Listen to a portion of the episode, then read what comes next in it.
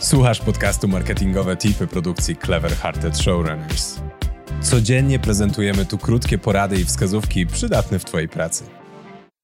Ten odcinek poprowadzi dyrektor kreatywna marki Bezmięsne, Ania Ferlin.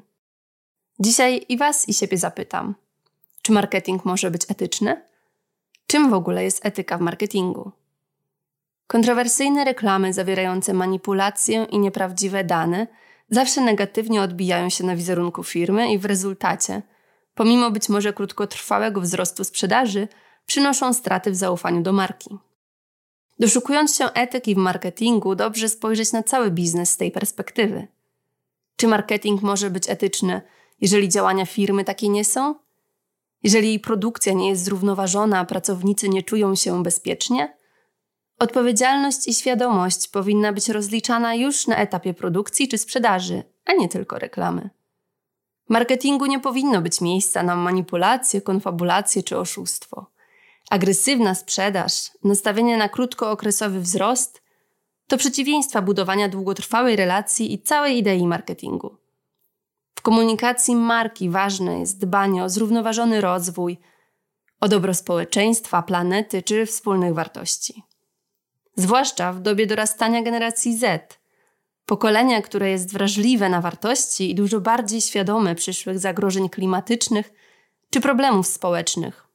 W komunikacji z nimi nie ma miejsca na nieautentyczność.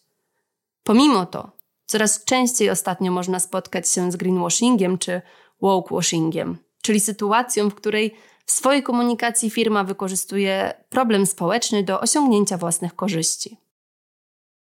W takim razie, czy by móc nazwać marketing marki etycznym, wystarczy prowadzić działania CSR-owe? Nie do końca.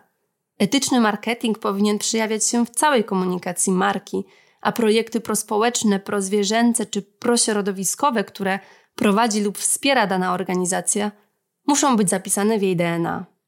Przykłady etycznego marketingu znajdziecie googlując m.in. kampanię firmy Toms czy Patagonia. Na koniec zapraszam Was do zapoznania się z naszą marką Bezmięsny, gdzie staramy się komunikować z naszymi odbiorcami w sposób autentyczny i etyczny. Dzięki za wysłuchanie dzisiejszego odcinka. Zachęcamy do subskrybowania naszego podcastu w Spotify, Apple Podcasts lub Twojej ulubionej aplikacji do słuchania podcastów. Jeśli chcesz dowiedzieć się więcej, serdecznie zapraszamy do odwiedzenia strony projektu. Link znajdziesz w opisie odcinka. Życzymy Ci udanego dnia i do usłyszenia.